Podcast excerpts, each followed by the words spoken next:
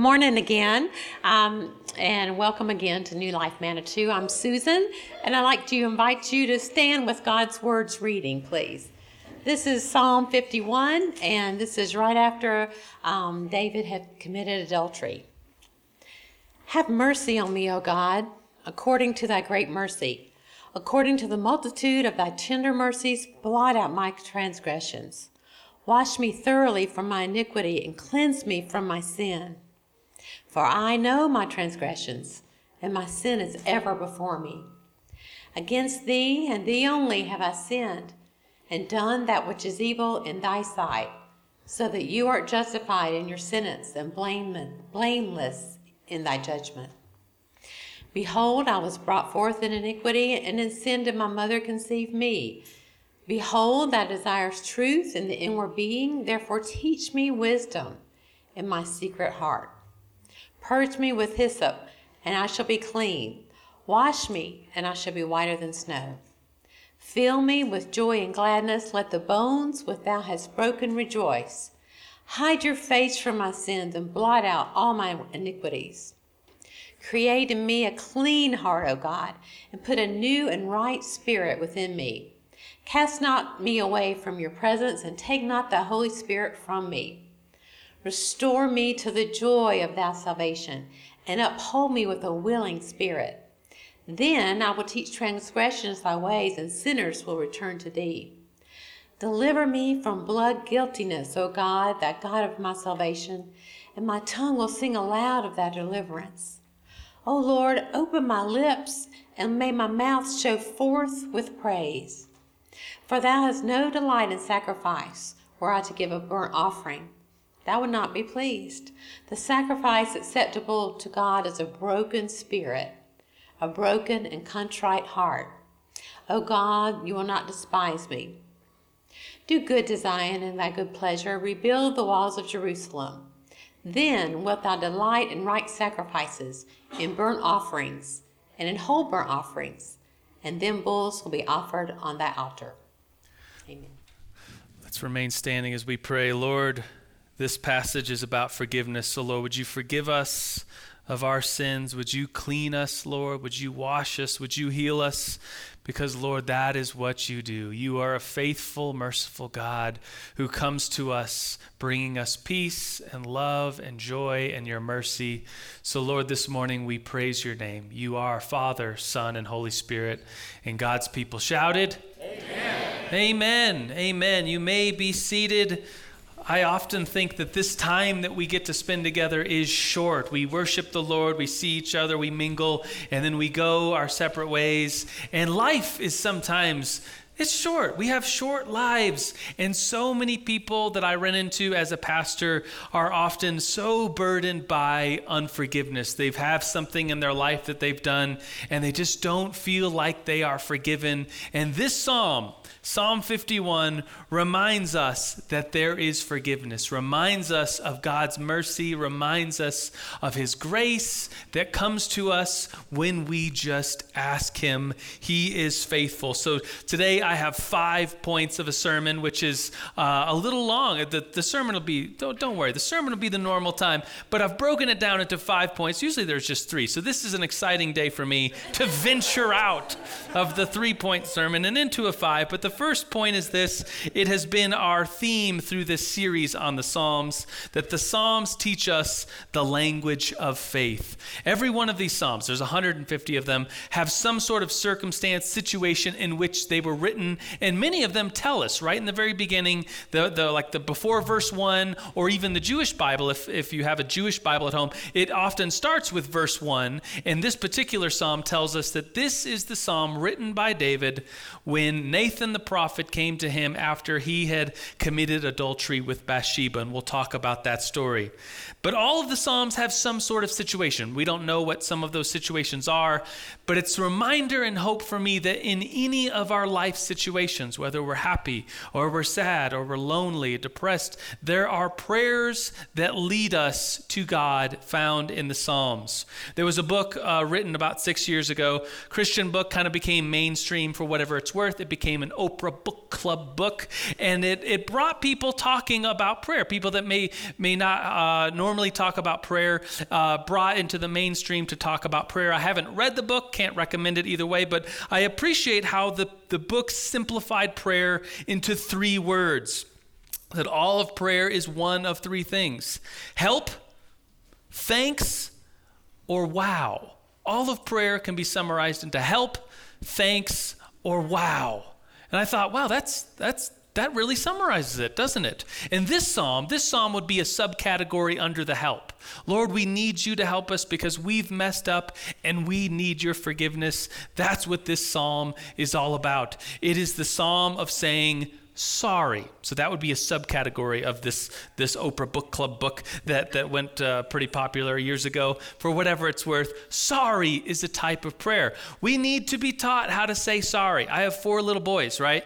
And I think about how many times every single day. He's like, well, see, you need to say sorry to your brother. Why? Well, because you hit him, you bit him, you kicked him, you pushed him down the stairs, you told him he smelled like poo poo, which was true, but that's not nice. So let's change his diaper, and you need to say sorry to your brother. Kids, kids need to be taught how to say sorry. We, I think, need to be taught how to say sorry, to bring to the Lord one of these feelings that we have as human beings when we have messed up and we have when we have caused brokenness and pain and hurt in our own lives or in the lives of others or before the Lord. We can come to Him and say sorry. So point number two is this: God forgives even the worst of sins. And that's good news today. If you don't hear anything but me saying this, if you walk out of here remembering one thing, think, well, God forgives us. He forgives us even the worst of sins. Sometimes people think, well, I've, I've committed a, a really bad sin, and the Lord, He couldn't forgive that. Yes, he forgives all sin, even the worst of sin. So let's get into this story. There's a backstory, which I'm sure many of you are aware of. Psalm 51 is written when Nathan the prophet comes to David after he has committed adultery. That's what the text says. And this is the same David that, that's the King David, the good guy, right? A, a man, it says in the Bible that he is a man after God's own heart. Yeah, you know this. Like, he's the good guy. He's the king. He's the best king. He's the guy that, as a little boy, went out and killed Goliath because of how much faith he had. This is the same David, the good guy, the hero of the Old Testament. And the story starts off like this in 2 Samuel chapter 11. It says, In the springtime, when the kings go off to war, David sent Joab with the king's men and the whole Israelite army. Who did he send? The king's men. It's like, isn't he? Well, he's the king. So here's some men fighting for the king. And where's the king? He's at home in the palace, hanging out. And it says this they, they destroyed the Ammonites and besieged Rabbah, but David remained in Jerusalem. He was home and up to no good. One evening, David got up from his bed and walked around on the roof of his palace. And from the roof, he saw a woman bathing. And the woman was beautiful, and David sent someone to find out about her. So get this picture. David's on the roof, sees someone, and wants to be with her. So he sends someone, go find out about her. And word co- comes back that this is a married woman. This is Uriah the Hittite's wife. And if you know your Bible like like crazy well, like Trivial Pursuit well, you might know that Uriah the Hittite was one of David's mighty men, one of these 36 fighting men that knew David even before he was king, when Saul was chasing him around and David was hiding in caves with a band of men. Uriah was one of these 36. Like David knew Uriah pretty well. He was a band of this brotherhood. And so this is Uriah's wife. And that's the word that comes back. That doesn't seem to stop David. It doesn't seem to slow him down. He sends a group of men to Bathsheba's house to go get her and bring her back. And I've, i was reading some commentaries this week, and, they uh, some of them said, well, just ask the question, what what choice did Bathsheba have in this matter? A group of men come to your house, your husband's out of town at war, and they've come to get you. Do you have a choice? I, I don't know. And so the, Bathsheba goes to David's house, and it says he was with her. It says she becomes pregnant. That word comes back to David, and he then tries to cover it. his plan is this to have Uriah come back from the fields. Uriah would be with his wife. Nine months later, a baby would be born, and nobody would think anything of it, right? That was his plan. He had this great plan. It's a horrible plan, but that's what his plan was. So he brings Uriah back, says, Uriah, Go be with your wife, eat, drink, be merry, spend time with your wife, go be with her.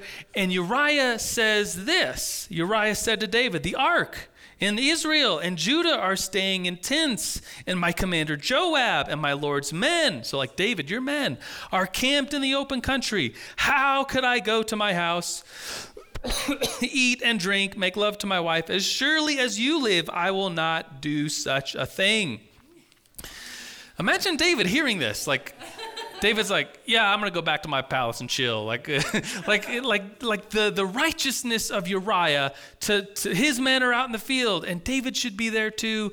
With you know, the king is in the in the palace, up to no good, and the king's men and the people fighting for the king and for the kingdom are out in sleeping in tents. That's where David should be.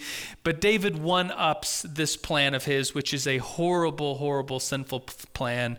In the morning, David wrote a letter to Joab. That's the commander.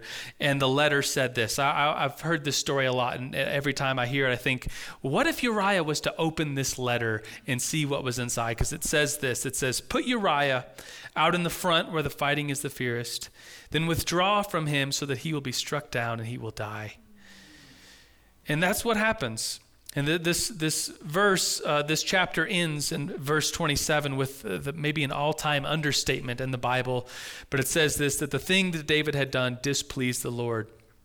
Think about in this story being uh, Bathsheba's dad in this story. Think about being, I've thought about this week, being the men who were given the direct order go put Uriah out in the front and when the fighting gets fierce, back up from him and let him die. Imagine, imagine Uriah looking back and, and looking at those men, those men he had fought with, and guys, what are you doing? Like, and then he's struck down and then he's killed. This is a horrible thing that David does. This is the same David, the hero. This is the same David, the king. This is the same David and Goliath. And yet, this is the time where he is so broken and he brings brokenness and sin to everything he is touching right now. And the next chapter, 2 Samuel 12 1, opens up with the Lord sent Nathan to David. And Nathan's the prophet. He goes to David, and I, I thought about this moment in the, in the sermon all throughout the week, thinking like we we could think like, oh, this is giving us permission to go point out other people's sin. Like, oh, I know my neighbor's sinning. I know somebody in here sinning. I'm going to go point it out to them, just like Nathan did to David. And that's not what's happening here. It's, this is not the pointing out of sin and and pushing people down and saying, uh, you're horrible, you're evil, and and and there's no forgiveness for you, and you're just such a bad person. This is Nathan coming to David with kindness. Reminds me of that verse in Romans 2 that says, The Lord's kindness leads us to repentance.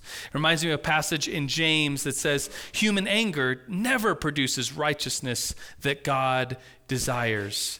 And I've been a pastor for 14 years, and I think about different times in my life where I've had to go to someone, and it is always with with pain. It is always with I try to be so kind and tell someone like Here, here's what's going on, and, and we've I've found out about it, and and this is not a good situation. so Nathan goes to David with this humility, with this kindness, and tells David a story. Some of you know it. So he goes to, to David and says this story, like a word picture, a metaphor, an analogy. He says, There was this poor man with a baby sheep. And the story gets more and more ridiculous because it's like this baby little sheep. And imagine, like, I, I, realize some of you might like love your little puppies and, and hang out with your puppies. This is a sheep, though. And this is, this is like the ancient agrarian culture where you don't let sheep into your house, you don't let the livestock in. But for some reason in this story, this poor man not only brings his sheep in, but lets the little sheep eat off his plate and drink out of his cup in this story. And the sheep even sleeps in his bed with him it's just like this ridiculous thing.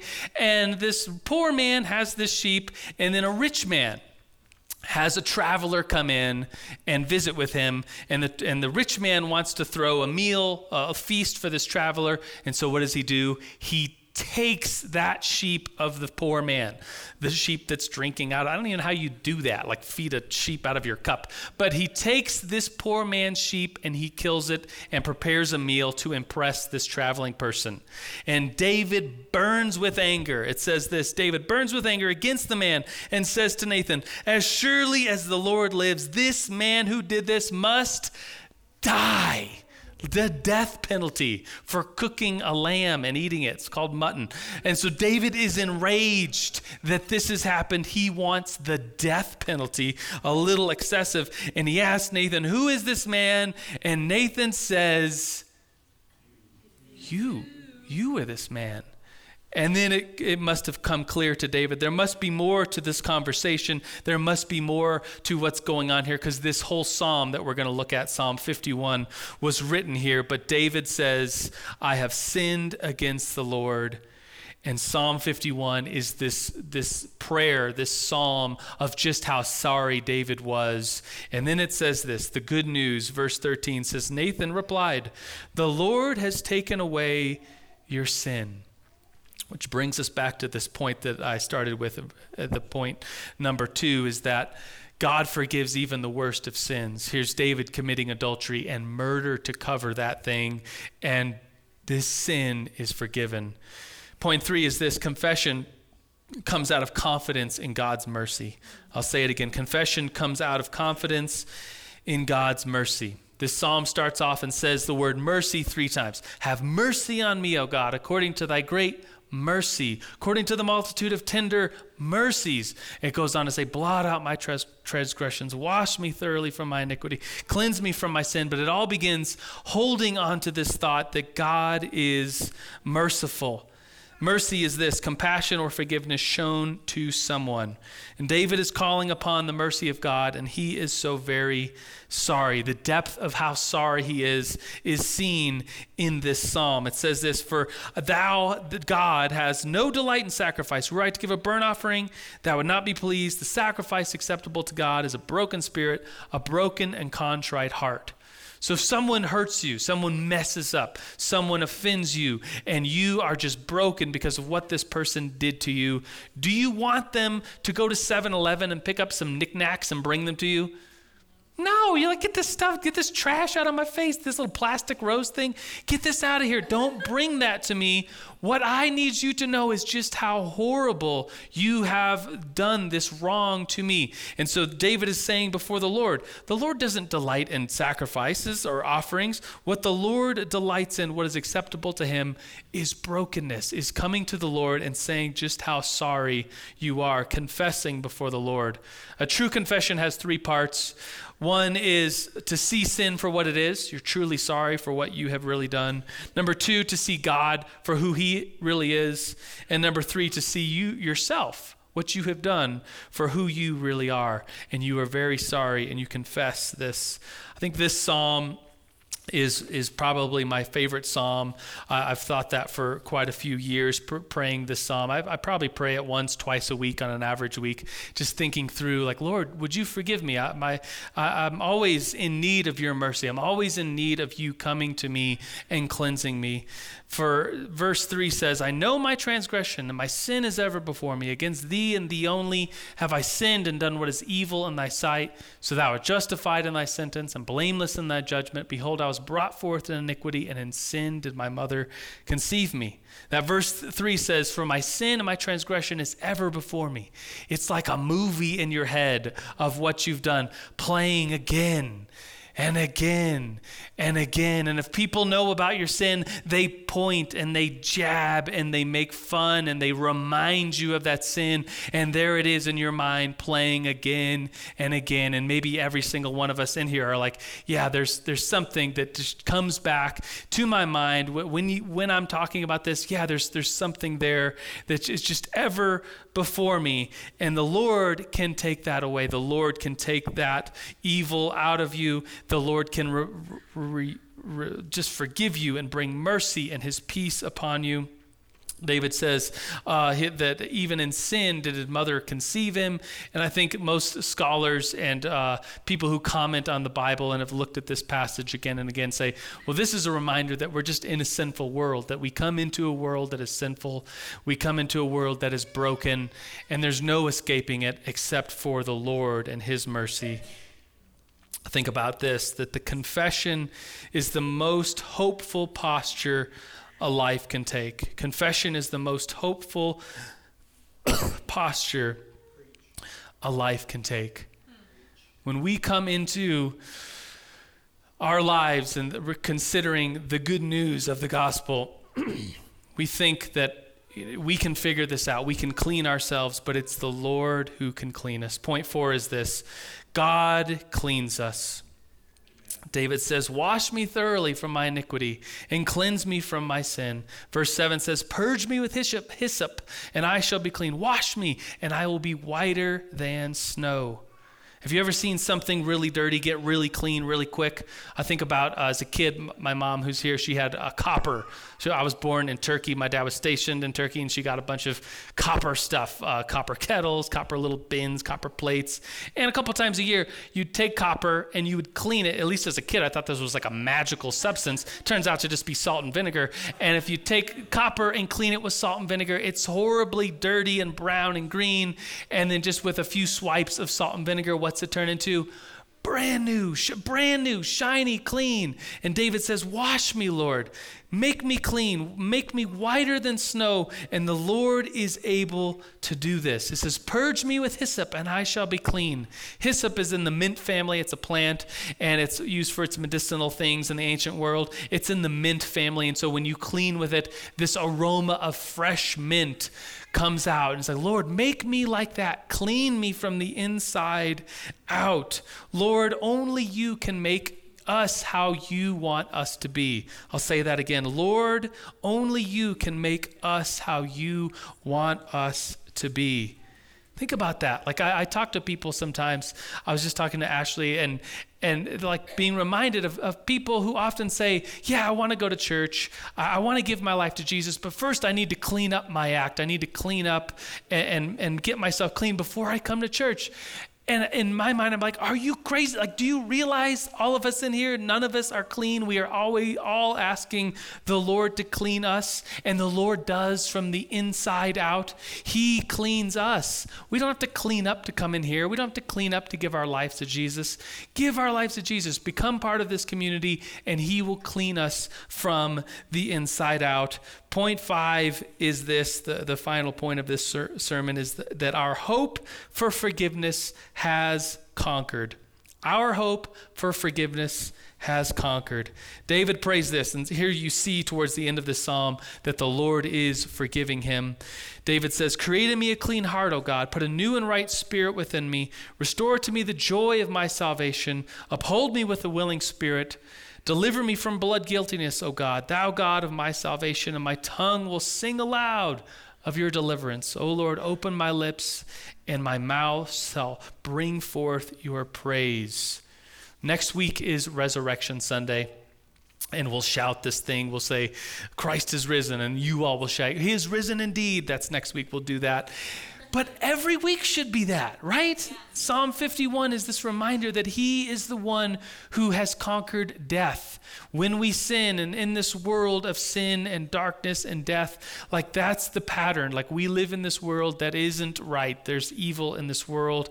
We bring evil into the world because we sin. The world is evil and it's just messed up, and there's death because of that. But Jesus not only conquered sin, He conquers death, and we celebrate that every Sunday.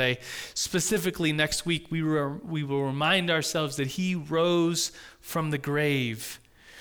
I think about the triumphal entry of Jesus Palm Sunday, the kids are downstairs playing with little palm branches, getting the story of Jesus came into Jerusalem as a king to set people free. The Jewish people were like crawling up in trees, taking down branches and laying them down so that they could honor and respect Jesus, who they thought was coming to take over Jerusalem and, and smash the Roman Empire and give Jews freedom, uh, like political freedom in that day. And Jesus does so much more. He sets all people free for all time. He breaks the curse of sin and he breaks and conquers death. One last story uh, a woman was in our house a couple, a couple months ago she had messed up.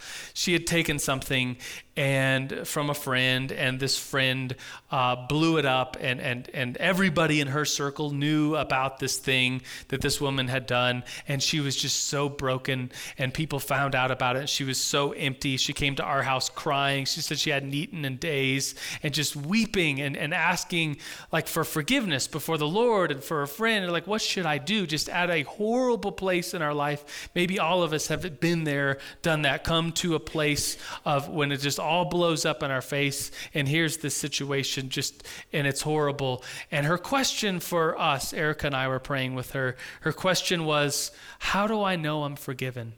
And, and we talked about this psalm. This, this psalm is a psalm of hope even though it's a horrible situation, which we spelled out in, in gory detail at the beginning of this sermon, this psalm is a psalm of good news because it's for all of us, no matter what we've done, no matter what sin is in our mind ever before us, the Lord will forgive all of that. He will make us righteous if we come to him and we ask and we are truly sorry and we come before him like David came before the Lord and said, Lord, have mercy on me.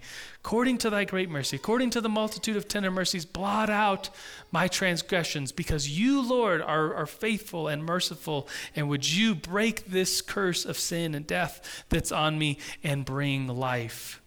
Would you bow your heads with me this morning? As we prepare to to take communion. We're going to sing another song.